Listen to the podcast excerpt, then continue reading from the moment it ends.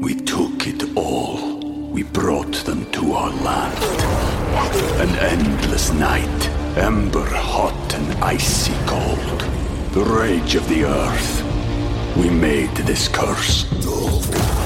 Carved it in the blood on our backs. We did not see. We could not, but she did. And in the end, What will I become?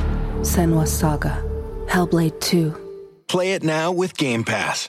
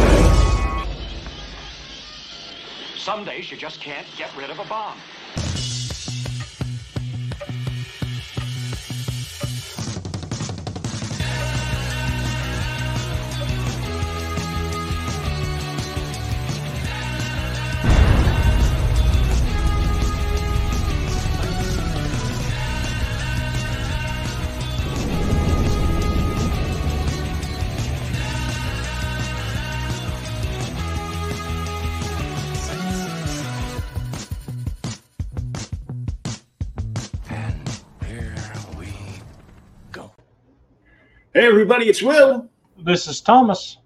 and we're back with another episode of OK Boomer. First off, I want to thank everybody that's supporting our audio version of the podcast over on Spotify, iTunes, Google Podcasts, and any place you can get a podcast. Hey, it's free. Just listen to us ramble.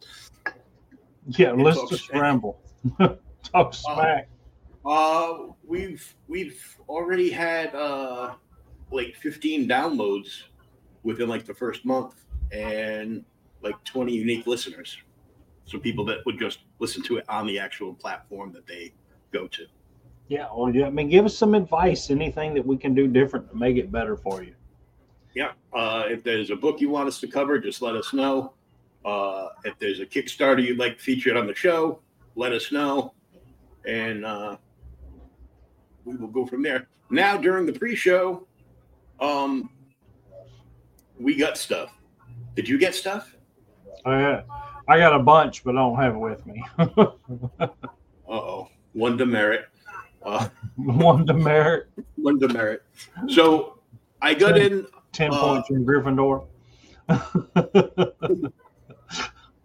Gryffindor minus 40 points, plus 80. Oh, so uh, the book that I've been talk magazine I've been talking about for what seems like three years now uh, Finally came in. finally came in. Uh, there were all kinds of setbacks. The uh, the guy that spearheaded the project, who came up with everything, um, he had to move in the middle of everything. So by the time he got moved and settled and got his new studio set up, uh, and there were there was an issue with the with the printing, so they had to go back to print, and they had to like reprint it for him. Um, plus the paper shortage prior to that during the end of COVID, and uh, and and in the meantime, uh, shipping rates have like quadrupled. oh, he- this is the one you were telling me about. Yeah. So uh passion for drawing on on X slash Twitter uh has been whoring himself out on on TikTok for like the last year, doing like live commissions and everything else. Uh and you know, and selling like sketch cards and everything else uh in his TikTok shop to make up the difference in the cash so he can get all these things sent out. So I finally got it. Uh it's gorgeous black and white artwork on the inside. Um, there's a couple of prose stories, and there's an entire um, D and D module at the end. Oh, sweet. So uh, I think maybe one time in the future, uh, maybe we should actually play the D and D module. I heard they're going to do a new uh, D and D sixth edition. No thanks. if we just go back to the first to like the first or third edition from TSR instead. But here is the cover of the book, and it is gorgeous. It is nice. Let me let me blow this up. Tales of Nova Terra. Tales of Nova Terra. He created another book um, a few years back, and this is off the world building. So it's like Conan of his, you know, kind of like Conan's Conan-ish stuff of his world. Yeah, So that's the front cover, and here's the back cover.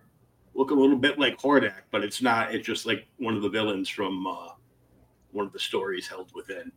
And uh, I have to. We took it all. We brought them to our land. An endless night, ember hot and icy cold. The rage of the earth. We made this curse. Carved it in the blood on our backs. We did not see. We could not, but she did. And in the end, What will I become? Senua Saga. Hellblade 2. Play it now with Game Pass. No, that one. No. Here we go. Um, because this is definitely not safe for work. Um, there's a bunch of creators that worked on this. Um, the the first story is called uh, "Despite Your Face." Uh, the art is done by uh, guy goes by the name of Doodle Bags and it was written. All the stories were written by. Uh, most of the stories were written by uh, Paxton. Uh, the second story has uh, art from John Joseph Ball, and there's a there's a pull out pinup that came with it from him. Uh, then uh, there is art by Alan Alonso uh, at the how at the underscore howl underscore comics on X, and then the final comic book story, uh, also written by him, uh, with art by uh, Preston Aceveda, uh, who goes by at Nikki the Pipe on on X. Mickey the Pipe. The the rest of the stories are like prose, short stories, like you would get in the back of like the the Conan magazine or comic. It would be like excerpts, usually excerpts Yeah. from the actual novel. Uh, but these are all like all brand new stories, short stories from people, anywhere from like four to eight pages. Oh, that's Um, cool. So nothing too ter- terribly long. No, but you know, we we I'll show you one of them, and you'll be like, oh, words, words, words. Yes, I said that too, but I got to read them. Um, the first story is done by uh, Mark Middleton, who goes by uh, Gingy Gingerton. That's right, he's a ginger. Uh, and there's illustrations thrown into that one. Uh, a couple of pieces from uh, Sim uh, Simon Pothier, who's got his own IPs and does a lot of like indie work. Uh, the next one is done, is written by uh, Edward Winkler, no relation to the Fonz, and Simon draws for that too. Um, and the Guardsman is done by uh, Buzz uh, Edwin Aceveda. Uh, he was the one that remember we we had his uh, we highlighted his uh, his crowdfunder, the uh, the Vikings, the black and white Viking story. Oh yeah, yeah, yeah. goes on from my comic, yeah. And he's got another one that just that just funded. It was a second chance campaign for a book called Bloodbone. It's like very '90s, like image, like Image art. like like that style. It's a little more cartoony in in some cases. It's an ash can that's gonna so it's it's the first appearance of the character. The original one had a full chromium wraparound cover. Oh, sweet. The second cover was done by somebody else, so the chromium's not available. They're all sold out.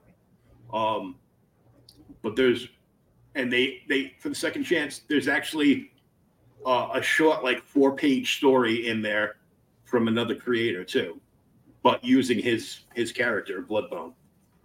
Um, so we did that. Simon did more work, uh, and then uh, Bill Diaz uh, wrote wrote one, and uh, Max Hedstrom did the art, which is awesome.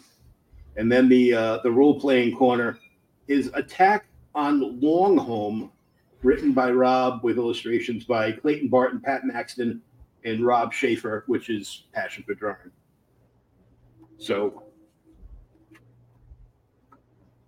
is like the inside cover with all the stuff I just read. Yeah, the art is pretty good. Yeah. It's like a hard stock cover. Yeah. It's it's It looked like it. yeah, it's it's a very thick cover and the and the paper is is is like nice and thick too. Um this is the uh, opening page for the uh Joe Ball stuff. That's a lot of damn ink.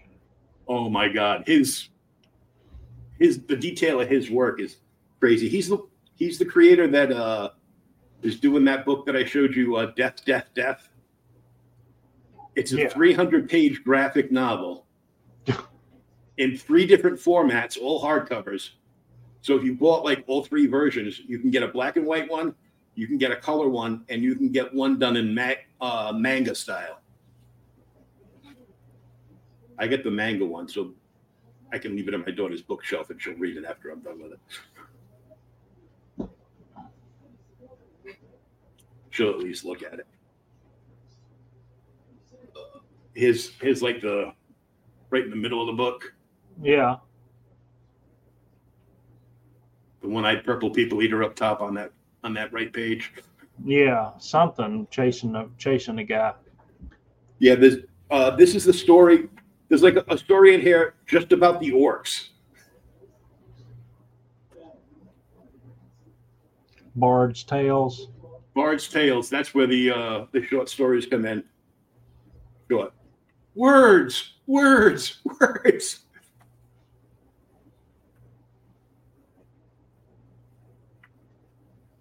That's some Max Hedstrom art right there. It's not bad either. It's a little lighter. You can tell it's different artist. The inking's not as heavy. Yeah, here's another one of his.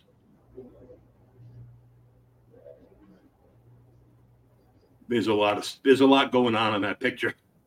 Yeah. and this this starts like the this starts like the uh D and D module. the D and D module. Is it? It's magazine size. It's magazine size, yeah. Um, it starts off, gives you an introduction, like a story overview, and then you know there's notes for the game master, uh, player hooks, and you know already made pre-made characters to play. It's like a low-level adventure. I don't want to sound terrible, but those are usually the best. Ooh, the monsters. Mm-hmm. Little fiend folio stuff, baby. The Sword and the Scroll. Letters to the Studio. That's the so- old. Uh, that's the title for the old uh, Conan magazine uh, letter page. Oh yeah. Yeah, Swords and Scrolls. This is the pullout that you saw, like a smaller image. They took that panel, they blew it up into a double, double spread pullout of Joe Ball's like title page. Oh, cool. This was an original like concept for a, for the for the cover, and they said he was, we're going to use that as a panel. We're going to shrink it down so it's going to look super tight, and then we're going to blow it up and make it like a pullout. Uh, also included uh, his his chromium like chrome sticker for his uh his imprint, which is uh Dreadvale Studios. Hmm. Shiny! Look, ooh, squirrel. Just like Uh, a bird skull or something. Yeah. This is the uh this is his original character that was in the prior book. And on the back, everybody got a free sketch card that back Really? physically. and this is the this is the one I got. So I got original art with this, Oh, sweet. and that that's a character actually from somebody else's uh, crowdfunder campaign from like two years ago. But Like it's a- free, free original art. Free original art. Stop on it. Shh, Dad's doing podcast. Enough out of you, when you go to the Chinese restaurant. But I said this wasn't safe for work. And then I got a bunch of books from uh these were like all like sale books, so none of the prices are what I paid for them, but I got a my my first Superman pal Jimmy Olsen book. Your first? Never bought one before. Really? Um this one's You pretty know- beat, Darkseid's of Jimmy Olsen's villain. right? Uh, this one's a little beat up. It's uh, Super, Superman uh, 300 from 2001. Yeah, that's a good book, though. Yeah, it's a great cover. I got some more, uh, another beat up copy of Legion of Superheroes, like issues I didn't have. Yeah. It's just odd to find issues I didn't have because I've got like, you know, over a long box of Legion books. So Really? God. and I got this beautiful. This is not my first Superman's girlfriend Lois Lane book because I've got the first two Silver Age appearances of Catwoman. Those are beat to hell. This one, however, is probably like like maybe like a six five to seven oh, zero because there's like a color break in like the bottom corner. But look how gorgeous that cover looks. Yeah. That's on the Superdickery site. I may have that one. I'd have to look it up. Hey Lois, you're a pain in my ass. So I'm gonna break the damn ice. happy anniversary. Yeah. I think we all know that he's just trying to reattach. Uh, I got a I got a cool uh, DC Superstars uh, summer special featuring Aquaman, Black Manta, and Orm, Ocean Master. Oh, I hadn't seen that one. Just in time for the movie. Oh, don't get me started. Did you watch it? I watched like the uh, the in between scenes that they put up there and and some other stuff, and it's just uh, cringe, cringe. I mean, it still looks great, but I don't mind waiting like a year to see it for free on like I don't know, Tubi. Yeah. Uh, I have a copy of this, but it's a really bad copy. Uh, so I grabbed this one, which is a much nicer copy. That was Superman one. Yeah. Dude, you should have hollered at me. I got two or three copies of that. Um, and then I bought a bunch of. Hello. Love you too. I'll see you tomorrow. I bought a bunch of like pre-crisis Wonder Woman. Really? It's cool. like 80 stuff. This this next one is uh it's a three-part story. They used to do the things that would look like a book on it. Yeah. So uh let me show them in order at least. Uh, Did you get any with the Huntress in it? actually yes, this book has her in it. Um this Sweet. is book one. This is uh Wonder Woman book one. This is a three issue epic guest starring just about everybody list. Uh book one, Judgment and Infinity. That was good. Uh, book two, Seven Against Oblivion. There's Helena Wayne. What numbers are those? Um, let's see. The first one, uh, 291, 292, and 293. Okay. And then 293 is Countdown to Chaos.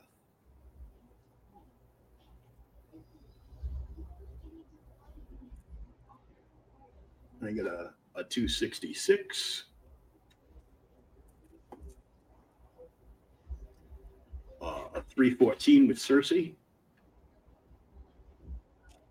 for some reason I've got two. I got two of these, but it's one of the crossovers with the Titans. Oh, sweet. It was a two-parter, so this might. I might have. I think I had the other one, but I didn't have that one. And I probably got them at like two different shows and just forgot what I bought because I, I tend to do that a lot. yeah. It's a 316. Some of the covers for Wonder Woman were so damn awesome. Yeah. This is stuff from the 80s, and the covers are like still popping. Yeah. Um, I got some Infinity Inc., Ultra Humanite. Did you get any McFarlane? I thought I did, but I it doesn't look like I did. This this could possibly be a Todd, but I'd have to like open it up and check. Because that that's like number eight. I think that might have been like the last one he did. Uh I've got number three, but that's that's a Jerry Ordway cover. Yeah. Yeah, I like Ordway too. And then I've got I got uh number 45. It's uh a crossover with uh the Teen Titans. So Hey, I'm out here. okay. Sweet, you did get some decent stuff. So yeah, I got I got some stuff. Yeah, the only thing I got, I got to get it, show you. I got my Steve Rude stuff signed from my sister. Oh, signed for your sister. Yeah, she got it signed for me for Christmas. Oh, okay, that's Yeah, cool. she, she called. Uh, apparently, uh, she said that she uh, they put it in the mail late, or it was running late, something like that. So she called them because they had a, you know, hey, call us if you have any questions. Mhm. And she talked with Steve's wife, and she's like real apologetic about it. She's like, hey, we're going to throw you something special in for making them, you know, whatever. So they threw another print in signed Oh, nice. for free. So yeah, I got a I got a free signed print uh back in the Kickstarter. Like he offered it like late in the game. I think he offered it like later on when uh he knew there was like a, a printing delay. yeah, and said he was um you know did a big apology like uh you know email through uh backer kit from Kickstarter.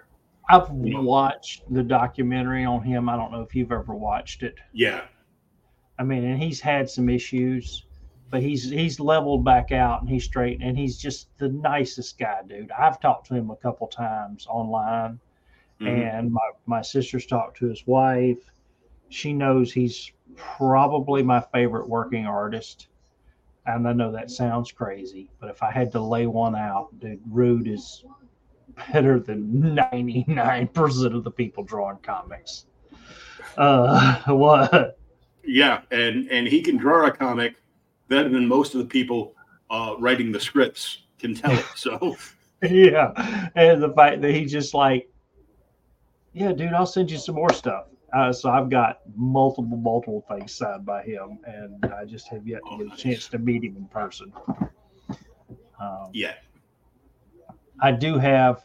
This is your not safe for work. Uh, it shows you how damn old we are. Uh, but um, Um, a picture of uh, Steve Rude, uh, the Superman picture I used to have hanging back here before I put the bookshelf up. I don't know if you remember it. yeah, yeah, I, Yeah, with Super, Superman holding up the rock in the volcano. Mhm. I bought that poster in high school, so in the 90s. And it's been in that same frame since the 90s. It's never come out. And it's always been hanging up until recently. And uh, I just always thought it, I just thought it was a joke. If you remember the movie, you remember Good Times? At Ridgemont High, Huh? at Ridgemont High, All No. Good Times, the TV show. Good Times, the TV show. Oh yeah, with, yeah, with, with uh, yeah. It was Dynamite. with dynamite. And uh, remember they went down and he had the guy downtown paint a picture of he said it was black Jesus and it was the hobo down the road. And he went back and put it on the wall and took the regular picture of Jesus down. And Mama got so mad, and she said that picture of Jesus has been on the wall since before you were born. You better take take that picture of that damn hobo down and put my picture of Jesus back up. That's kind of what I've told the kids about that Superman picture. It's been up there since before you were born. You better leave the damn thing alone. I forgot this bag right here. Oh God. So, um, my girlfriend just came back. She's been at her mom's house with her daughter all week, and they went shopping, and they went rummaging through like the Hot Wheels section, Oh sweet. and she picked out this entire bag of like Hot Wheels cars for me. Now, last year for my birthday, she bought me like the 66 Batcopter. I already had one, but uh, we got it like the week before. But I took hers because she she wrote like a little no- note on it and taped it on it. So I left I left it the way it was, and I I opened the other one. Yeah, I actually opened the toy. So they're just making like all these like variants of like the Batmobiles. They're doing the McFarlane. We're just gonna repaint everything Yeah. Like on a weekly basis.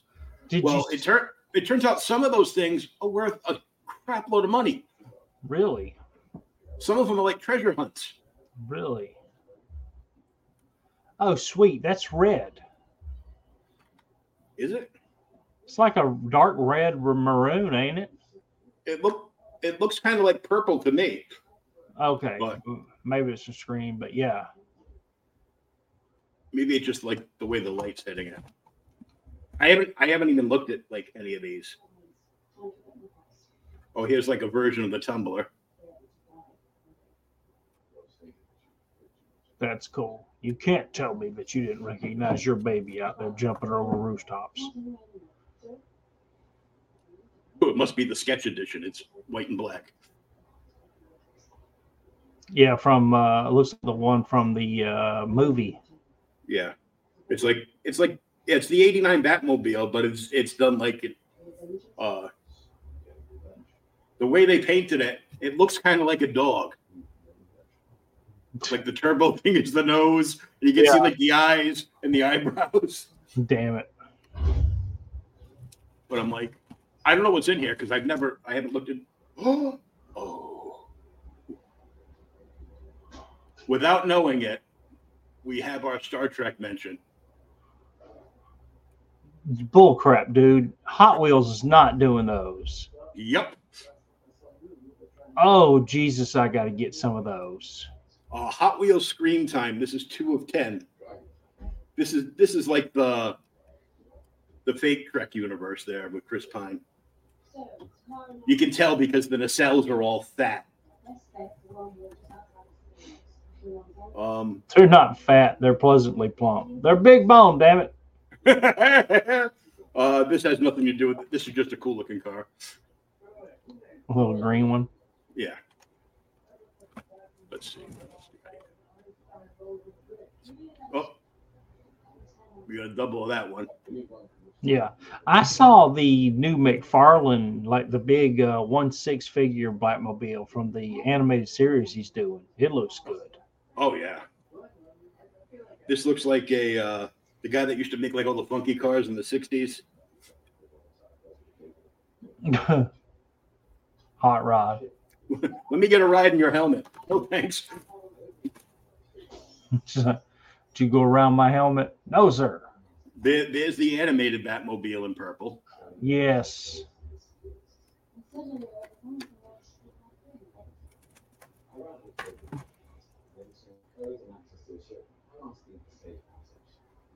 Passing gasser. I didn't know Hot Wheels were still do- going that strong. Uh, well, I think it's because Matchbox went out of business. When did they go out of business?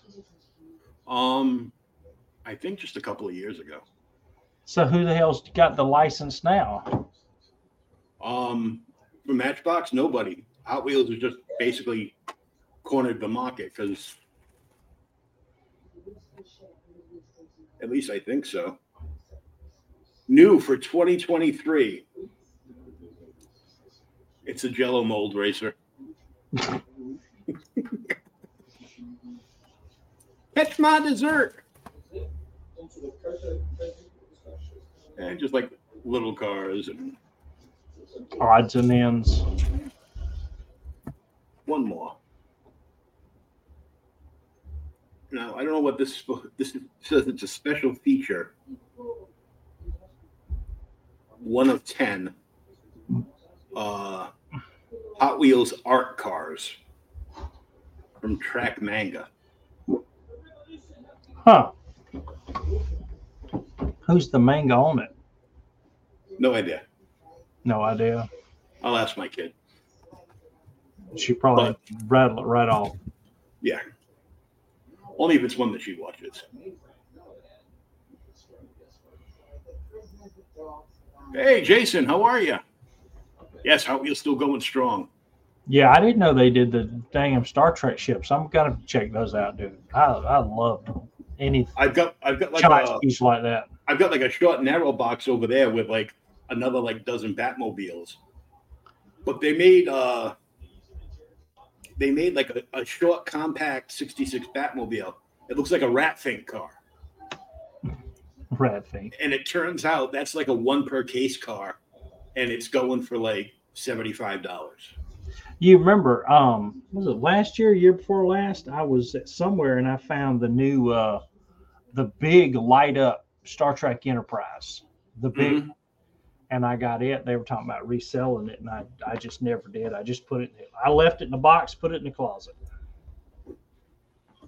Yeah, I don't really have any closets over here, so I hide stuff behind the bookshelves and it's like in totes and boxes.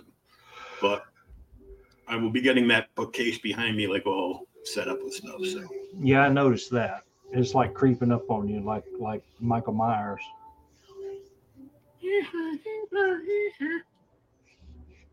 So Billy Tucci is back with Shi Number One 30th Anniversary Original Art Edition. Uh, for the first time ever, the masterwork that launched the Bad Girl Revolution in the 90s returns in this 112 page original art edition. So is it like like an I would say an ash can, but like a, like unfinished art, basically, like It's an artist edition. Yeah, it's like an artist edition. Um, it's got like the the entire books in it. Oh, cool. but but I think it's I think it's just like the art. But I've got it. The one the one that just had remember the white cover that just like had her face, but it wasn't detailed. It was kind of like the eyes and her lips and eyebrows just like popping out in like the middle of a cover. Yeah, yeah, yeah. Yeah, I got that one. Uh and then I bought one that was signed, and then I realized I completely forgot that the the other one that I had, he signed on the inside. Damn it. So this uh there's 12 days left on this. Um I've got the original Shi Omnibus. I got it like last year. Um and it's over on the shelf now that I've got you know lots of books and stuff up there. I'll pivot the camera around later.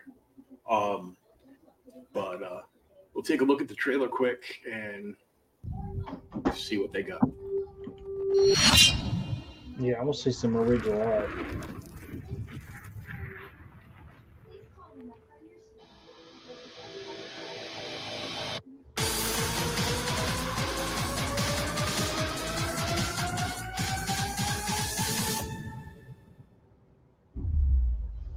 Hello, everyone. Shi creator Billy Tucci here, and I'm so proud to announce the launch of our latest Kickstarter campaign, the Shi Number One 30th Anniversary Original Art Edition. The groundbreaking masterwork that literally changed the face of comics and launched the Bad Girl Revolution returns in this premium formatted 112 page hardcover edition featuring the never before published original artwork from the book that started it all 1994's Shi Way of the Warrior number one. The Shi Number One Original Art Edition is literally a project that is 30 years in the making, with every single original art page, penciled inks, hand painted colors, and letters all rescanned and digitally remastered back to their original glory. And to celebrate 30 wonderful years, we are also offering lots of other Shi related items, including prints, apparel, commissions, coins, and special editions, including the never before seen Shi Way of the Warrior number one ash can featuring my 32 original penciled pages. And the best part, all 112 pages are complete and ready for press and a quick fulfillment. We just need your help to fund it. Thank you for an amazing 30 years. We are forever appreciative of your amazing support, your faith, and together we are all Shi Strong. Thanks a lot. You know, it might just be me, but if he didn't draw, he'd be selling us used cars. Sorry, Billy. Yeah. So the, uh, the goal- the goal- good though. Oh yeah, the goal on this was five thousand. Obviously, blew bet past that. It's at forty four thousand and thirteen. Twelve days to go. A whole bunch of unlocked stretch goals. Uh, and the uh, it's not unlocked yet, but the next stretch goal that has been announced is there's going to be a sewn in satin uh, bookmark ribbon for the book. Oh, cool. Those are always classy.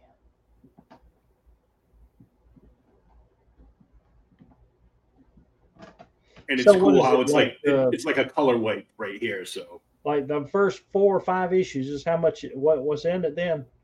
Oh no, this is just the first issue. Well, it's 121 pages. Yep, pencils and inks, full color, retouched.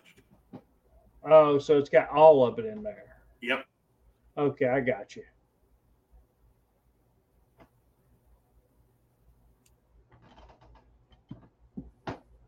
and the pencils up ash can. First ever eight inch acrylic tree standee.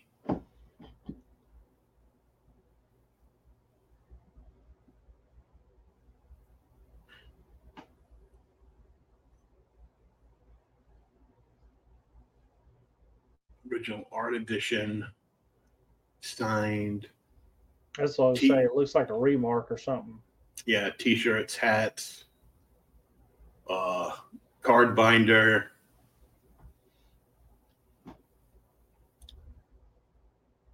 HD per- pearlized metal edition. So it's a met- it's a metallic hardcover with like inlaid pearls on it. Oh, sweet. 30th anniversary Shi coin.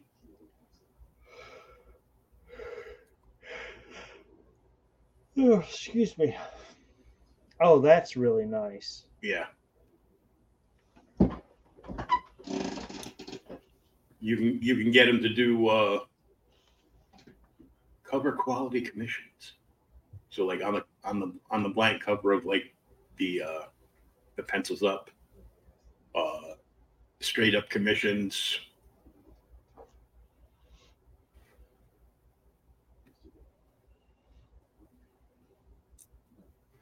So take a look here. Uh, digital edition of it is fifteen dollars. Uh, the Shi 30th anniversary celebratory pin is seventeen dollars. Uh, the pencils up ash can is twenty. The standee is twenty. Ball cap is twenty-five. The coin is twenty-five. Uh, Way of the Warrior uh, blank cover edition is 25. And also you can drop down menu, add on like a commission sketch, cover sketch from Billy on it. Shi 30th anniversary t shirt. Not big enough for me. Uh, Cod binder is 35. Uh, 2XL and 3XL t shirts, still not big enough. Uh, $40. And the original art edition is $50. Uh, 30th anniversary uh, remark print is fifty dollars. Uh, shirt and cap combo is 60. Shirt and cap combo for a slightly larger people is 65. Uh, the Sheep 30th print gallery, so you can get all the prints for 90. Uh, and the Shi 30th anniversary bundle is a 100. So it's the hardcover of the artist edition, it's the pencils up cover, it's the uh, Cloisonne uh, anniversary pin, and the 30th anniversary coin. Sketch cover edition. So if you want to buy the a sketch cover from them, you get the book and the sketch for a hundred dollars, which is pretty cheap. Yeah, that's pretty cheap for a uh, sketch. Yeah, the 30th anniversary uh, HD Pearl Metal Edition is 140. Uh, one of everything, please, is 575. Now all I can hear is Queen singing "I Want It All." Uh, Shi 30th original art sketch edition. That's that's what we saw. That's where that panel's from. Yeah. So this page, it's like a tip tip plate that they put in. He does the original sketch on it. That's 150. Uh, and full blown like 11 by 17 commissions are like 799. Not like they are. it says it right there, 799. It's cool. So that was I figured we'll we'll do a we'll do a double take. Last week we we checked out the David Finch art book uh, for his Marvel stuff, and uh, this week we'll check out the Billy stuff. We'll see what's floating around next week. What was the last money? uh, the last money amount you saw the David Finch art book? Oh God, I haven't even looked. I'm curious now. I don't know, like one million dollars. Oh, Jason knows Chad Townsend. Uh, Black Phantom uh, collects Hot Wheels. Cool. I used to collect Matchbox cars when I was a kid, and I had a bunch of antique ones, and then I got stupid, you know, as 21 year olds will, and I sold it for like a tenth of the value to this jerk's uh, stepfather. The money was, I got like $500 because there are a bunch of antique ones with like small pieces, like construction pieces that had like metal girders and like stuff from like the 50s and 60s. So um, he's got 19 days left to go.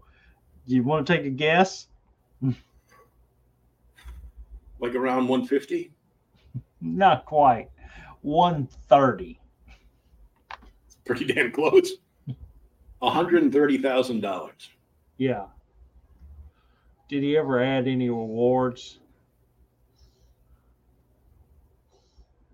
No, dude. It's like you get you can get the regular paperback for 50 or the hardback for 100 bucks.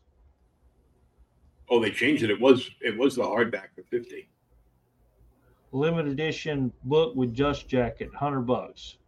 Yeah, but it's that's sold out. Uh, yeah, all gone. Yeah, yeah. So, so literally the only thing you can get now is the paperback, hard co- hardcover edition. It's not a paperback. It's, yeah, hardcover edition. Hmm. Yeah, Like I'd pay 50 bucks for a hardcover edition. I will not pay 50 bucks for a for a paperback. That's probably why I never bought like the big giant uh Walking Dead compendium because they were like they came out and it was like cool. It's got like the first hundred issues. It's oh, first 50 issues rather. It was like a hundred bucks. I go, hmm. I paid 18. I got the whole run digitally. damn it. Uh, sad sad point is it's just going to sit on a hard drive and I'm probably never going to read it. the show burnt me out. The creepy stuff that I bought digitally, I will definitely go back. Yeah, yeah, I've been trying to read the creepy as I've been getting them in in in uh, hard hardcover, soft cover, depends. Mm-hmm. But- um, well, you know, when guys get older like you, they sometimes they need the depends. Damn it, man. Uh, so I want to I want to give a quick plug to uh, our friend uh, Thomas Hull from uh, World at War Comics in Kingsville. Uh, he has successfully funded. There's a day and a half left, and he's doing a huge giveaway as a thank you to everybody that supported him, shared his stuff out, and everything on the World at War Comics YouTube channel tomorrow at three o'clock Pacific. So that's like dinner time for us. Um, he's going to be giving stuff away like every 10 minutes. Oh, sweet. He's giving away uh, indie comics that he that he bought doubles of, specifically as giveaways. Some of them are like complete miniseries. Some of them are like uh, signed variant covers. He's given away uh, a bunch, like ten different copy, ten copies of uh, Kingsville number one. He's given away some of his poker chips that uh, have the cover of one of the issues of, cover A of number one and cover A of uh, number two on the poker chips. Um, he's giving away doubles of McFarlane figures. Oh, sweet. Uh, he's even giving away uh, two exclusive San Diego McFarlane figures away. The 85th anniversary Superman one, which I personally didn't care for, was the one that they just kind of like splash painted like red and blue on them. Yeah. It, it looked like a college did a fraternity prank and like you know dumped buckets of paint on a statue. But it's it's still like super limited because it was a San Diego Comic Con exclusive. Uh, it's for like the 85th anniversary of Superman.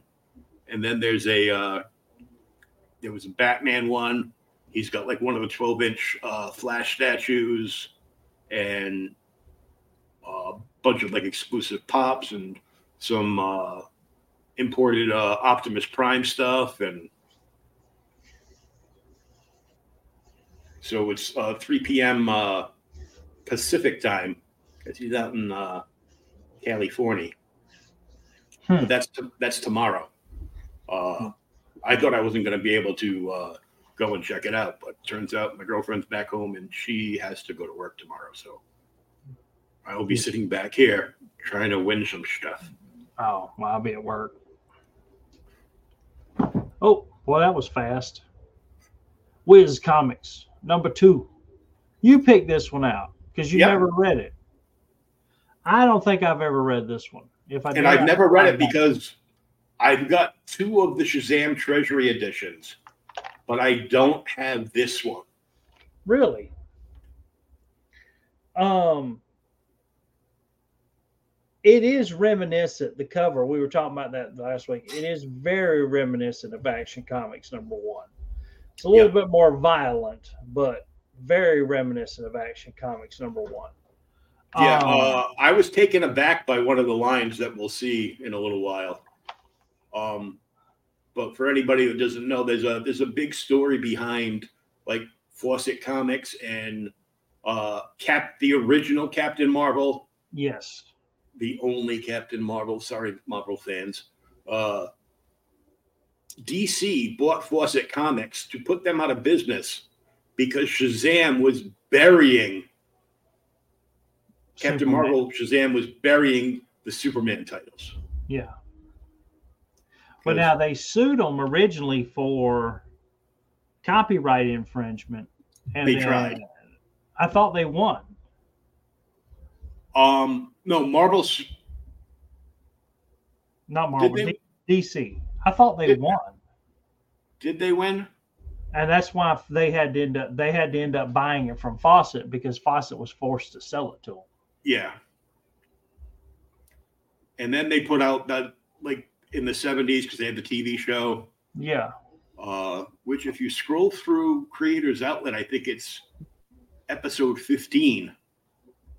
I actually s- sat down and interviewed uh, Jackson Bostwick, who was the original Captain Marvel on TV in the 70s. Oh, sweet. Um, so they got it. They put out like the seventies, and I've gotten a bunch of them. I don't have a number one yet because that's that's still high up there. Uh, and I've got a I've got a number twenty somewhere it is. It looks like it got dropped in a mud hole and somebody ran it over with their four wheelers a couple of million times. Because I had it off the spinner rack from when I was a kid. I used to roll because I watch Shazam in the afternoon, go outside and play, bring my bring my Shazam comic with me in case my friends were like in the house eating. I'd be able to read it uh, for like the fiftieth time. Um, I just thought it was a cool cover. I didn't find out till about 20 years ago that it was the first appearance of Black Adam in DC Comics. Damn it. And it's worth a shit ton of money. It was. it was until The Rock played Black Adam. And now it, you know, it might be on a wall for 20 bucks. Damn it. Um,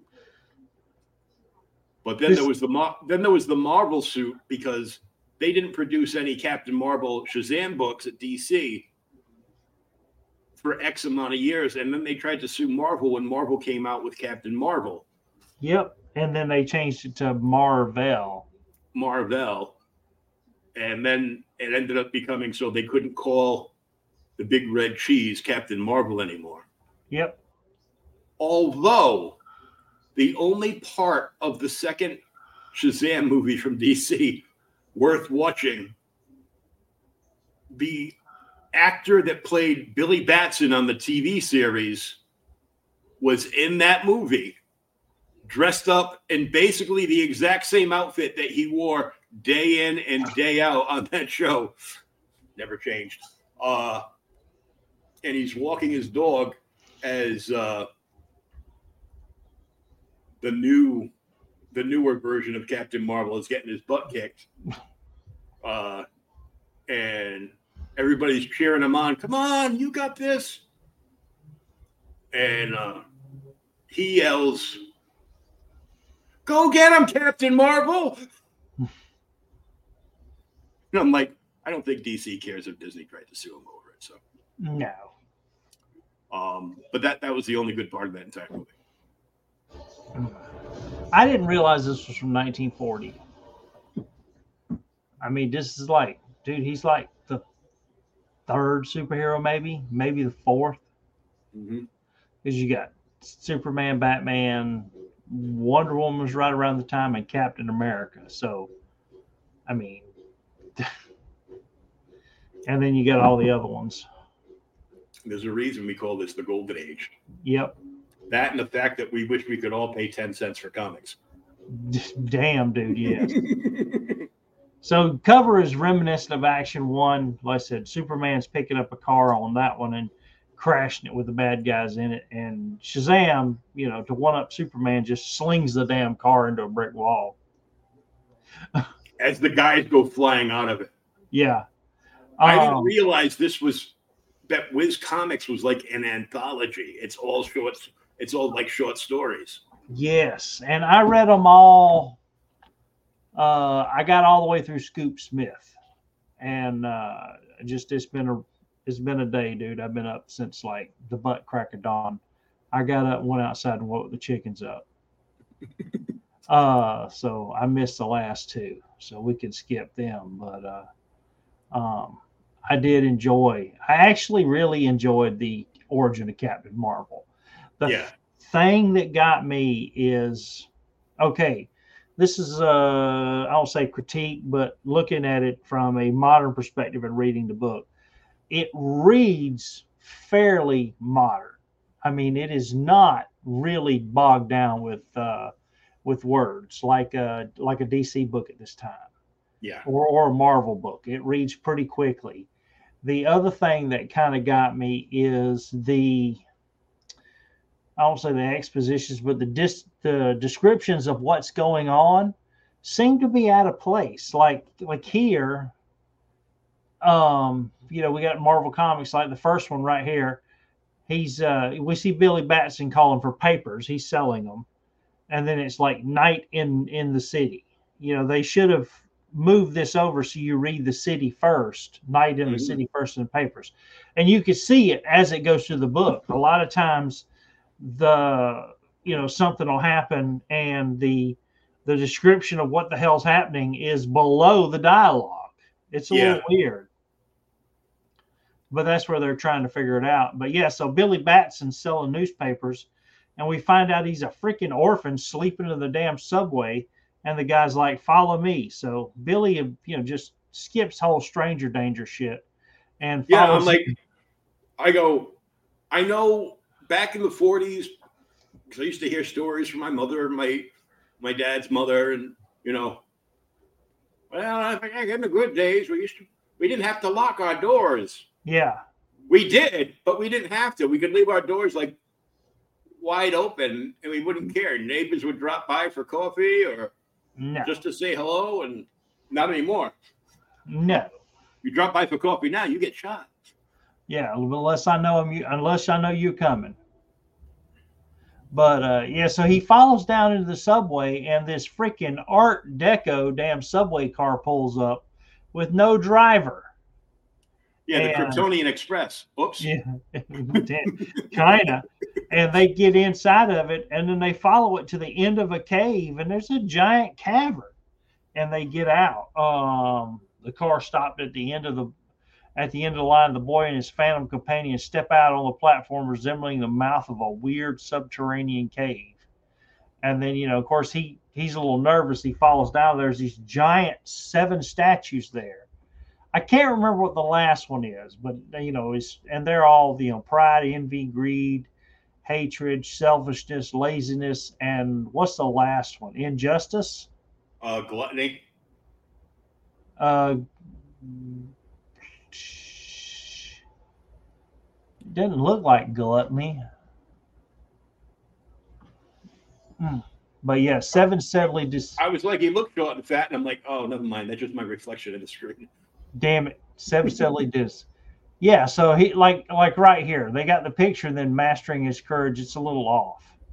Yeah. the old man sitting on a marble throne as captain speaks you know that should have been on top. And then you know well so he goes in and he's introduced to the wizard shazam. He says you know how do you know my name? And shazam tells him he says i see everything.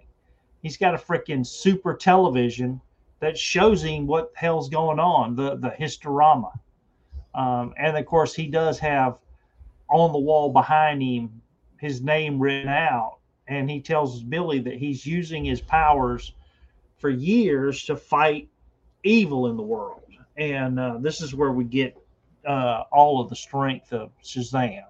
Hmm uh, the you know wisdom of Solomon, the strength of Hercules, the stamina of Atlas, the power of Zeus, courage of Achilles, and the speed of Mercury.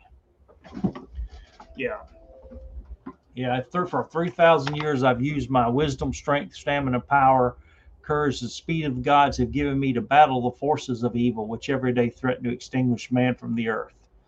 That son, and during that time, I've seen everything throughout the highest and the lowest. Um, I've watched you from the moment you were born on the screen. Your wicked uncle drove you from his house to make your own way in the world when after your parents died leaving. So, dude, his parents died. He went to his uncle, and apparently they left him an ass load of money. And the Yeah. uncle wanted it all, so he threw him out and made him an orphan. He, he threw him, he threw him out and then lied and told everybody that. Uh, oh no, he's dead too. Uh, Yeah, it sucks. mhm. Um, so he keeps talking to him, and then he notices there's a giant ass block of concrete up there that has like a little bitty string holding it up that's frayed. Um, but yeah, all my life I fought injustice and cruelty, but I'm old. My time is almost up. You shall be the successor merely by speaking my name, the mightiest man in the world, Captain Marvel. Speak my name. And he does. Shazam and then of course the lightning and and Billy turns into Shazam. Um, I salute you henceforth. I shall be sacred duty to defend the poor and helpless, right wrongs and crush evil. And he's like, Yes, sire. And kind of the old man finishes up, and then he tells, you know, Shazam, speak your name again, and you'll return back to your form. So he does. And as he does, the damn concrete falls down and smushes the wizard. It's like, okay, This that's is this is this is reminiscent of uh, DC originally killing Joker in his first appearance. I'm like, damn. So uh, Billy goes back to his normal life, and he's like, "Oh, it's all a dream." And the next morning, you know, he's he's selling papers, extra, extra. It's you know, mad scientist threatens U.S. radio system, demands fifty million dollars. You know, give me a paper, kid. Damn hoodlums. Uh, I want to read about the boss. You fool! Shut up. You know, let's get going. So Billy hears them talking about the boss, and he kind of puts two and two together, and follows them to a like a, a big deluxe apartment building, and he gets chased away by the doorman. You know his doorman powers. So Billy decides to go to Doorman Moo. move. Uh, I've got to see Mr. Morris. It's important. You can't see him. Get out or I'll throw you out. Unable to trail the strange men to their apartment, Billy calls on Sterling Morris to tell him what he heard on the radio. So he, Billy breaks past the dude and runs in there to talk to the guy. I've got something to tell you about the Phantom Scientist. It's it's all right, Raymond. Let the boys stay. Um, I followed him to the Sky Tower Apartments where they were going. Sky Tower admitting that's nonsense, boy. Why don't why don't you tell me they they live in City Hall or the capital Washington? Yeah, see, here's it is. Billy essentially tells a stranger suspicious looking. That should have been at top. There's no serious matter, boy. I'm in no mood for joking. You better go before I lose my temper. So Billy finally tells him, What if I prove it to you? Will you give me a job? And the guy's like, Yeah, no problem. I'll give you a job and uh, he sets off to prove what the hell he's been telling the guy.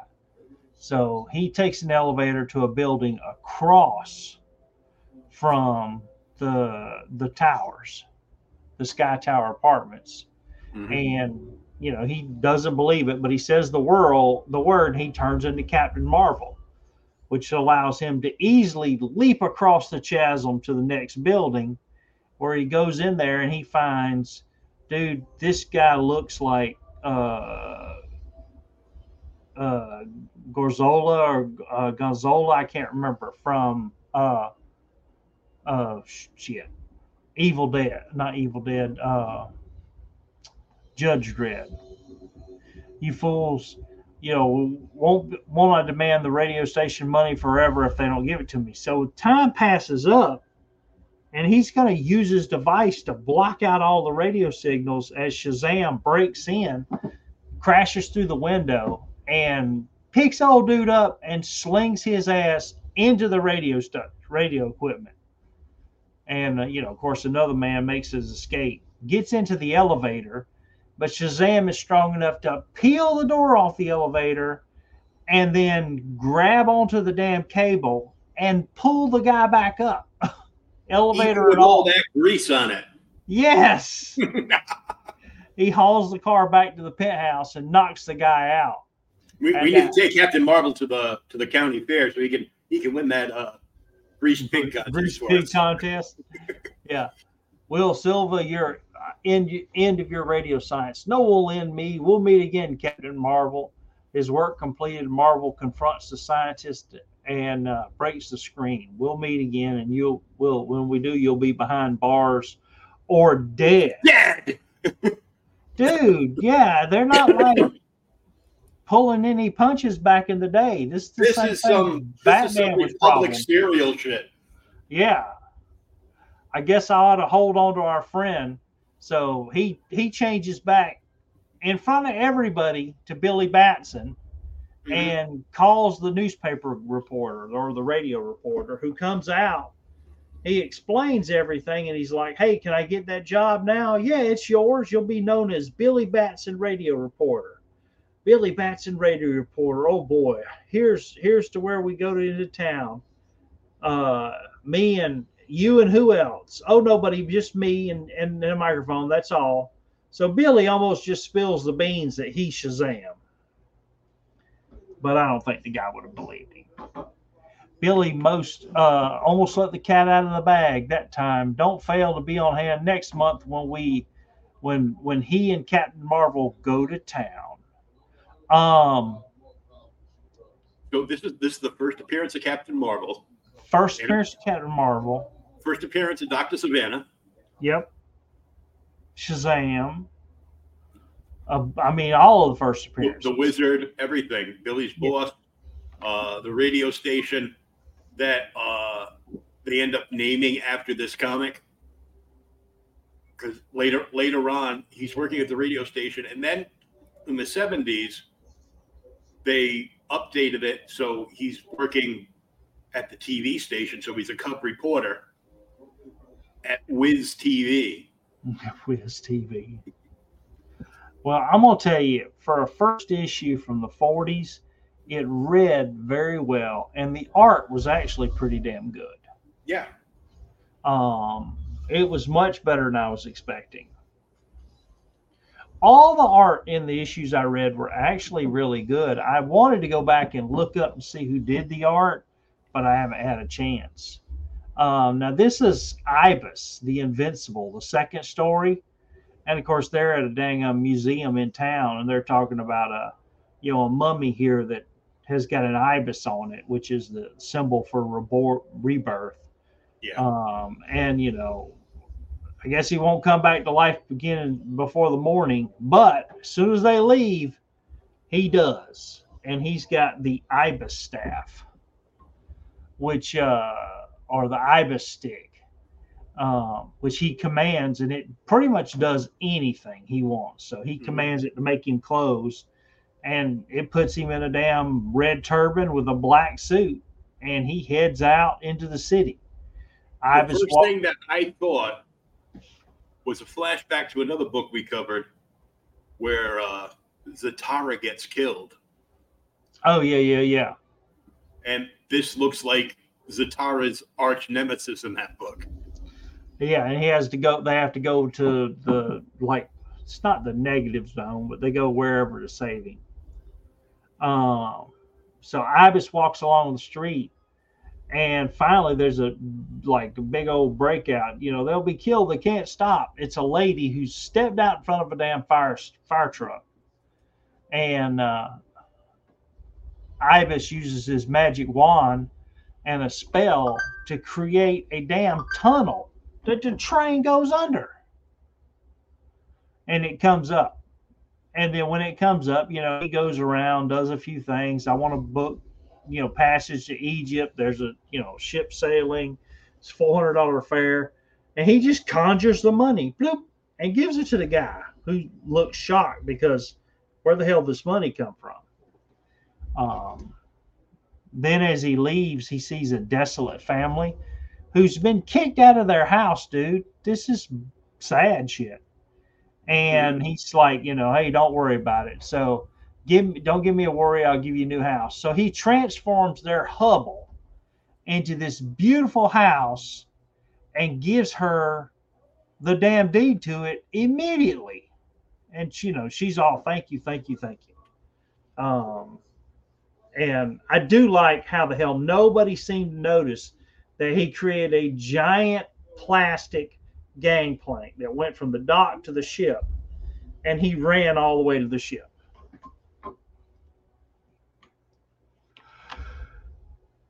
Yeah, that was that was like a little crazy. Yeah. And then this is cool. We get our little history lesson here a few nights later. Lights out the captain. We're in the war zone now. Those waters are full of enemy submarines. So the war is full blown on here and they're blowing up enemy submarines. Um, and they go to blow up the one that Billy's on, but he turns the bomb around. He reverses the course of the torpedo and it instead blows up the sub. Now, as strong as he is in this book, they could have used him to do some other stuff. Yeah. Um, he makes it to the ancient ruins looking for his lost bride, and he sits there. You know, the civil civilization has gone mad as the U.S. is bombing the living crap out of Israel, not Israel, but Egypt. Excuse me. Um, Ibis reaches the heights of European city and the heights of a terrific area. The city's almost been destroyed. This is horrible destruction. It must cease. And he's strong enough to create a force field over the entire city. Yeah. That, I was like, wow. Yeah. And of course, they see the bombs not landing, so they kind of give up. And uh, the people are like, hey, there's no food. You know, we're going to starve to death. So he just creates food out of thin air. And it's as tall as the damn building next to it. Um, and now, you know, can you direct me to the museum? So he does, but unbeknownst to him, there's a burglar like following behind him. And he goes and wakes up his true love he's been looking for, Princess Tia. And as she comes out, she's still in the glass cage. But before he can release her, the pickpocket runs by and grabs the damn wand. And of course, he turns around and stops and chases after him because he's powerless without it. And he leaves Tia there stuck in a glass case. Yeah, come, you Next know, issue, get me out. Cleopatra under glass. Cleopatra under glass, maybe under a rug. Um, so this story we can kind of skip over if you want to. Uh, Golden Arrow. This is Green Arrow before Green Arrow. This is this is Tarzan's knockoff. Yep. So I found the information in the book. Oh, did you? Yep. Um, the writer, writer, colorist, and editor for this entire book are all Bill Parker, and C.C. Beck was the artist on the entire thing. Oh my God! So those two dudes did everything. They did the entire. They did the entire book, and uh, Wilford H. Fawcett just took credit as the executive editor. Well, the damn writing is good. The art is really good. Colors are nice. Yeah, Um, I didn't think it was the same guy. I figured on one or two of the stories it was the same guy, but on all all the stories he did, Yep, it, it just lists. Um, oh wait a minute, let me see. Oh, there's. It's a drop down menu. My bad. Um, so. Okay, so the uh, the Captain Marvel story is is all Bill Parker, uh, wrote it, colored, and edited. CC Beck did all the pencils and inks. On on Ibis Ibis uh, was Bill Parker and CC Beck.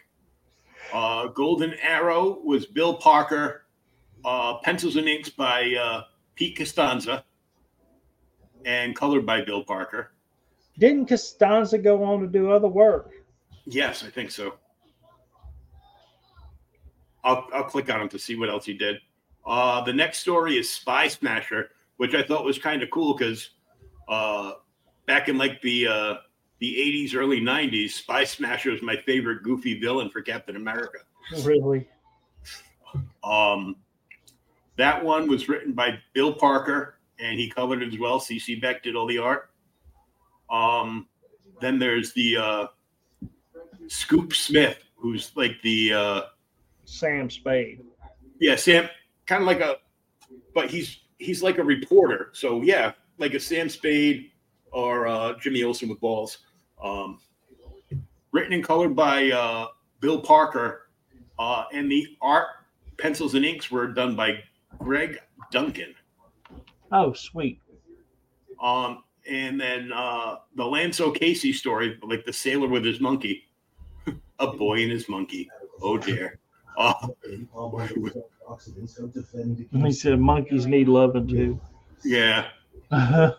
See my monkey, touch my monkey. Wrong show. Uh, was written by Bill Parker and penciled and inked by uh, Bob Kingett. Dang it. And the final story, Dan Dare, Seals of Doom, uh, was written and colored by Bill Parker and uh, penciled and inked by Greg Duncan. I hope Bill Parker got paid. I hope so.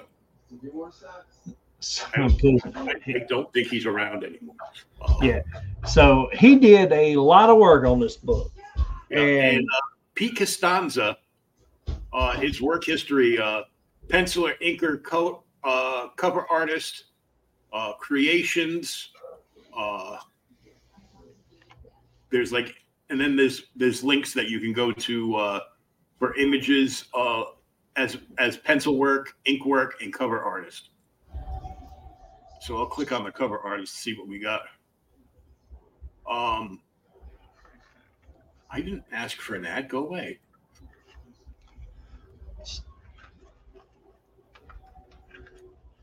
Now, Say it. It's I- not about what you I- asked for.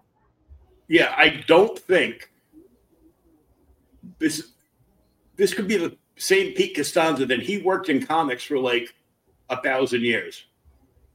Because that was 1940. Yeah. Unless this is his uh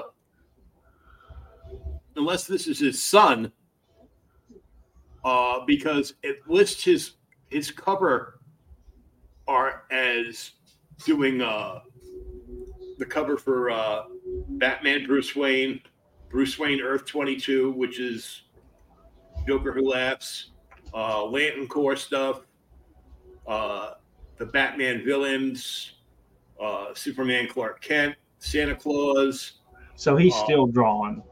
Aquaman, and Wonder Woman stuff. Oh, sweet.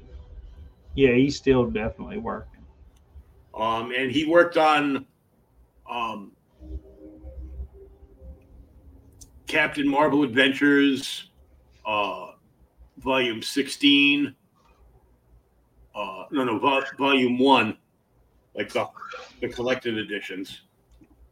Uh, and there's, there's like a whole bunch of, you know, pictures. And then there's like file pictures of like his, a lot of his work for like Whiz Comics uh 103 106 108 and 126 Damn. so he worked on on the original captain marvel forever well, his art's really good. It's very clean compared to some of the other art of the time. yeah Um, so we got Golden Arrow here, and it's the story starts out with Golden Arrow's parents. Um, his dad's creating a new lighter than air dirigible fuel, which is going to be easy to produce and will allow them to get up off the air, and it's not as flammable as the current fuel. Uh, so he's trying to prevent another Hindenburg yeah um you know of course they uh to test it he builds a giant balloon and he's going to go all around the world to show them how well his fuel does and everything else. And they take off from the uh majestically great balloon begins to leave the ground the journey from the atlantic to the facility. Um and of course they head out they're super happy just to be out. But it doesn't take them long to get to, you know, Egypt. And they get to Egypt, and you know, here's a, you know, say a drug lord's house, but they got a big wall all the way around it. All the doors are locked, and the houses are inside. Um, and with some luck, Parson sees a secret worth millions of balloons. Brad Braddock, outlaw e- exmunitions um, supplier um, spies from his three million dollar ranch house, and the boom, the actual balloon goes out, but they have to change the landing format so that good old Steve doesn't break every bone in his body. He just breaks his damn feet. hmm Um, and of course, our, we got our rednecks here that see it, and they're going to shoot the balloon down, but they don't. Unharmful of his danger, Professor Parsons and his would-be Bailey are left towards death. So Parsons is actually a kind of a recurring character, and we find out here that he's helping, unbeknownst to him, Shazam, who, you know, he's not helping shazam well, you know what I'm saying. He saves him yeah and uh, provides him cover later. But the the mountain lion like escapes, and when uh, Captain Marvel sees it, he's like, "Look, buddy, will you pay some money and we'll relieve him?" So he finally does, and he gives him like twenty dollars. And after that, the uh, grandpa just unloads and kills the damn kills the mountain lion. Um, unhurt by his by his attitude. You know, danged if you ain't a little cute tyke, Georgia. Uh, Gaga, not Georgia, Georgia. Nugget takes the baby outside. That's his name, Nugget. Leaving the child behind along in the the the black back barricades along with uh, the trial left by the mount lion. So that's what happened. The murdering thieves sent suddenly by fantastic eyes. So he goes out and he finds the thieves. And you know, he doesn't do anything right now, but goes back and sees the baby. And as he grows up, we discover that he's getting stronger and stronger. He's strong enough to pin a bear. He can outrun a damn antelope. Um, First appearance of shirtless beer fighter right here. shirtless bear fighter. that was supposed to be real good. And uh, hell, he's he's smart enough to actually shoot the head off a snake to keep it from biting his biting his adopted father. And then we discover the arrows are made out of solid gold. So, um, the arrow goes to make the guards. Uh, he doesn't even carry the arrow, the gold into the gu- guards anymore at the restaurant because he's afraid they're all gonna want. Um, So I mean, it, it's it's kind of a cool a cool trope to you know, his arrows are solid gold, but why would you make a weapon out of something that was a soft metal? Yeah, well, he, he did not think. Um, at the Golden Arrow sus- suspends the magnificent white stallion, leader of black and white horses. So he saves his horse and he rides out to find the old man in the house who's had a heart attack. And he takes him back, and the old man finally tells him, um, your father's name was Parsons, Bill Parsons, and he, and Brad Braddock had him murdered along with other people. To buy the damn property that his dad owns, the 75 acres he's got all the blueberries on, hmm grind them into the ground and then put another damn plant there. Put something. And uh, Shazam's a little like, uh, I don't know if I could do this. You mean And he- golden arrow? yeah, Golden Arrow, not Shazam. Golden Arrow is so he slips away and heads into town where he does find the kind of like the head of the mob here. I could have sold it during the last war, but I held on to it. Now, with another war on, growing, you can ask, what can we get with it? And you know, Billy just makes it in there. They call me Green Arrow. Uh, they call me Golden Arrow but my real name is Roger Parsons. Um, never heard of you. What do you want? I want the formula stole from my father, Professor Paul Parsons. Give me a break. You know, it's a lie. Get him, bonk.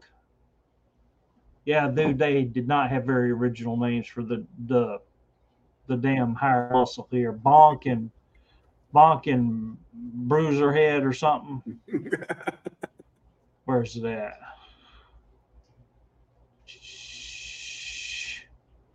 Yeah. So anyway, they attack, but Golden Arrow's actually good enough to draw his bow fast enough and shoot the weapons out of their hands. Um, and all the time while they're doing that fighting, well, he has to run and get some more ammo because he's running out. But the three amigos there managed to force themselves into a safe room. And, uh, you know, while they're in the safe room, uh, Billy heads off to find what he needs. You know, of course, he finds more headlines. You know, mysterious uh, odor gives gives gas formula armed experts and the police, and they discover that the U-boats at this time are sinking anything that comes into or out of America because they didn't want America into the war. Um, yeah, could, I'm sure. Continue to follow the adventures in Whiz Comics. Yes, Smashers. Is this the one you read? Yeah. Um, I wonder if the dollar amounts are a little off. Yeah. I think I think they were all, all the money that's quoted all through all these stories seems like 2023 prices. Yeah, I mean it's going to be twenty thousand to you know kind of retrofit an air, aircraft carrier and straighten it up, but nothing's wrong with it. Then uh, you know in Egypt they send a balloon in to to damn blow up the side of a ship, and you know meanwhile up ahead there's the Navy dirigible is stolen from the the mooring mast and vanishes out of the trach. The giant submarine equipped with very modern safety devices meets the sub. So it goes down, the damn balloon does, and it crashes into the rocks outside of the river. Um, and then, of course, now we get some little talking here. I tell you where uh, these things were not accidents in Washington, home of Colonel Navy. See, that should have been up top. Yeah. I don't know why it got on my nerves, but it I had to reread some of it twice. Um, so there's Pat with his uh, girlfriend or fiance. They're going to get married. Um, whoever the leader is is a genius, and, and all he can talk about is bringing these guys to justice. Uh, what about the Filipino of yours, Zambu? He's not not a chance. He doesn't speak a word of English. Besides, he isn't even brave enough or clear enough. Um, sorry to brush you off like this, Virginia. Those pow- powers got to get us up powerful in the morning. I know, dear. Phone me tonight for a good night. So he heads off, leaves his fiance, and heads to where he thinks they've taken the actual chemical formula and everything. Um, and he bumps into the mob. I do not like the mobster's face mask. Yeah. It looks like damn Cobra Commander. Yeah, like a like a grifter thing. Yeah. So they head in, and of course they're opening the damn safe. They get all that out. Spy Smasher, let's get out of here. Um. Meanwhile, uh, Count Dracula there's taking the damn formula back to the boat where he's going to take off, and he does. Um, Smasher swiftly comes back to the roof where he had launched his crusades, and Spider Cut considers a long craft comparing the airplane to the speedboat and Supreme. So he heads off, and finally he finds the damn uh, what do you want to call it? He finds the damn dilapidated deck just thrown to the side. And he's like, this has got to be it. So he heads in. And uh, while he's heading in, the guy's ship goes down. And of course, they get picked up later. Um, and then the next day, they go to see his buddy, um, who has created a set of brass knuckles and weight that he can hold in his hand to try and just deal with it. Uh, moments later, started by the leader. Well, that makes those plans a task. Um, you won't keep keep me long, Spy Smasher. No. So he beats him up, and you know they haul ass. But as they haul ass, there's a big fight. Was it here? You the next page. Next one. Anyway, Perry, not Perry, but the guy in charge of the newspaper decides to give uh, Elaine a big raise. He gives her like a six thousand dollar raise because we find out she's working for just barely above minimum wage at the time. I guess here, nineteen bucks an hour. Um, you're always anxious to find Admiral Corby in the answer of this month's next issue of Whiz Wizard. The Scoop Smith story was pretty good. I don't know Yeah. how far did you get. Did you read the whole thing? I read almost the entire thing. Yeah. Yeah, so we're about the same. Um, and they head off. um, Scoop's actually going to try and figure out uh, the list of former employees who stole some paperwork, and they're afraid it's going to go. Uh, they do head off because shortly after that, they discover that the museum was broken into, and the only thing they took is the damn ice obscura and the damn uh, airplane, Mhm. or not airplane, but the uh, crematory box, and they head off. He says, "When we get there, friend, you'll see." But I'm already feeling sick. Uh, most interesting. Please uh, sit down, gentlemen. So they get a little plastered, so they're not up as upset, and they go see the man who actually owns the damn train. He's sitting at his desk, you know, with light coming in behind him, and he's, "Why the hell haven't you sent somebody down to fix, to you know, fix our drills?" Well, we don't have anybody. But dude, I'm so tired of that. So they don't have anybody, and they're going to use uh, the Joker is he's going to use the reverse engineered chemical formula that he has and uh, kill everybody in the theater. So he just turns it on. And thank God Dr. Allen here has enough wits about him to get an Allen wrench to disconnect the damn uh, on off switch in the in the uh, Hansel system. Um, and of course, they do capture Billy again, and they put him up on the wall and nail him down with crucifix. You know, feeling the straps slacking toward my lungs. Um, he does try and knock one or two of them out, but he ends up being on the wall, and they tell him, "Look, we're going to try and forget this and put it behind us, if you'll let us. But if you won't, it's over." So he goes to sleep after he chokes this old man. And when he does, the next day, um, the old man's dead. They shoot him. Um, and they head him out. You know, everybody wishes him, you know, hey, can, can good luck. He was a marvelous guy. No problem. You know, the boy's taking a nap. What else? How would you like to do a little road trip? So grandpa gets him to go out and he goes up toward the top of the North Pole where they can look at all the trees that they don't have.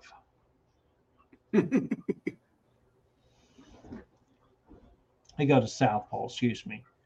Lance O'Casey. This story is good.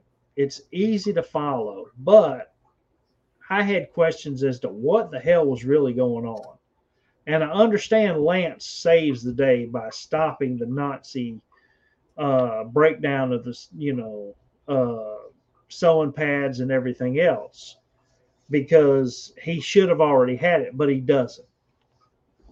So he heads off, and Lance manages to pull up onto a boat. I guess he's wanting to be by himself, and he starts uh, rearranging stuff. So he cleans out the pet shop and puts him a uh, in there. And meanwhile, while he's doing that, here comes one of uh, the friends back to the drug house to let them know that he's out. We're going to have to really watch what the hell we do. Um, and of course, the guy with the glasses is like, Hey, you ever tried to kidnap anybody? This dude's as big as me.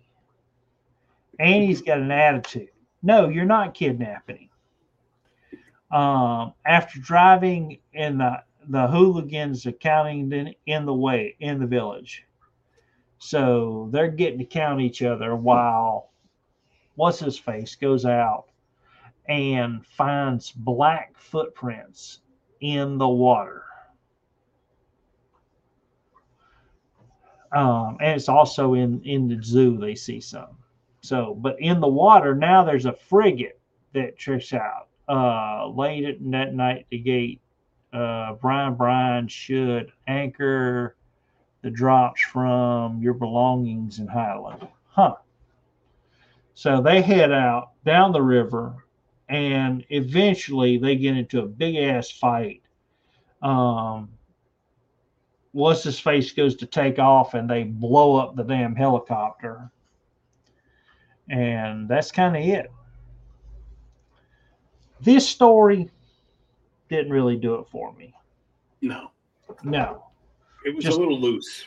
yeah, just a guy end, ended up kidnapping a lady, and you know she's a magic trick person. She's got her her tiger and some foods, and the guy's going to shoot her, um, and he's doing it out of revenge because he's mad he lost eleven years of his life. Um,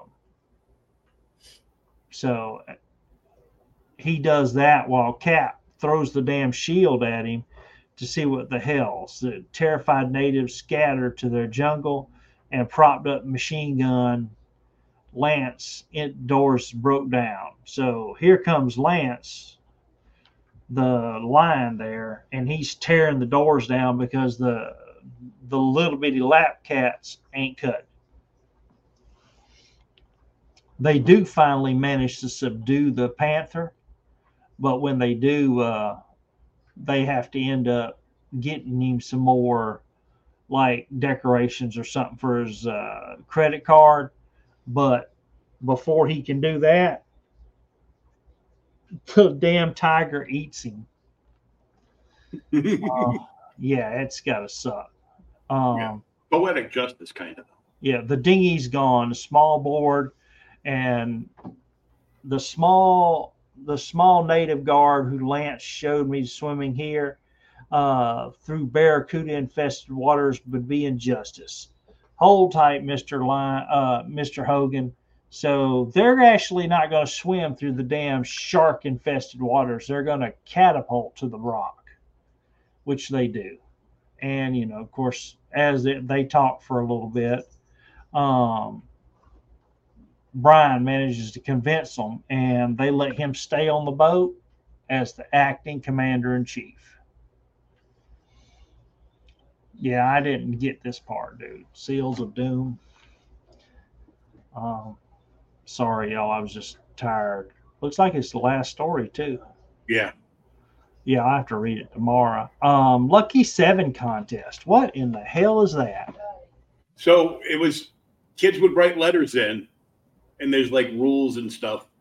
Uh, follow these simple rules, which is in in the small print. And the best one gets a twenty-five dollar cash prize, then a ten dollar, then a five dollar, and then the the ten after that get like a buck a piece, which would buy you ten comic books. So For dinner. Yeah. yeah, and I- I was I was at that part because I was reading it when I was sitting with my girlfriend earlier, and uh, I go, "Hey, I wonder if this coupon's still good." I'm like, "Oh no, January fifteenth, nineteen forty. It's a couple Yeah, weeks yeah. out of date. It's out of date. Yeah, a little bit. Just a couple weeks. Just a couple weeks. Yeah. So they had a uh, that's the contest there, and then hey kids, read Surprise magazine, Me- Mechanic Illustrated, learn all about airplanes, tools, speedboats, and vintage models. That sounds actually really good. It'd be kind of cool to dig up a couple of those. Get you in some learning. Yeah. And then last but not least, this is the back of the book.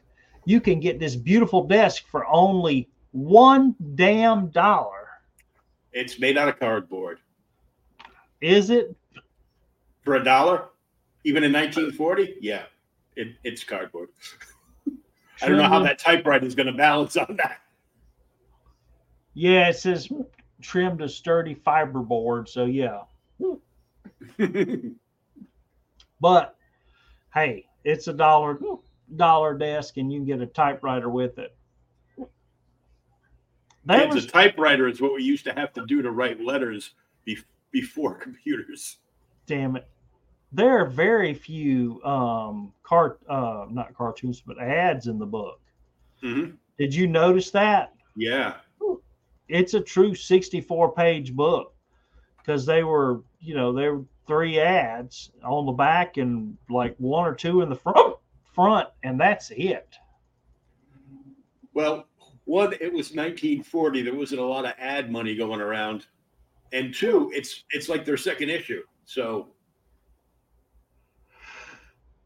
they're just it's the first appearance of Captain Marvel, so it's they're like who? Damn it. He's he's like Superman, only better. And in the future, we're going to outsell him, and they're going to put us out of business. It was a really good issue. Big Yeah. thing, like I said, writing was pretty smart. a few of the balloon placements were a little little weird, but they were learning. And the art was amazing, especially for a Golden Age book. For Golden Age book, it had really good art. Yeah. Shadowpunk agrees.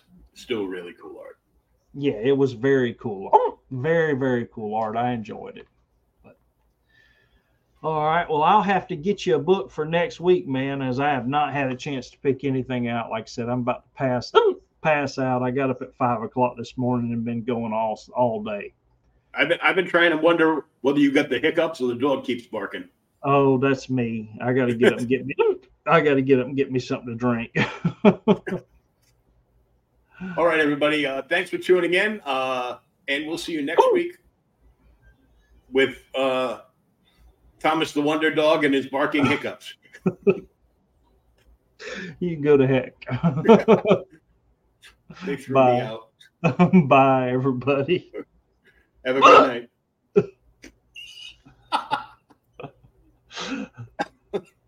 Bye, man.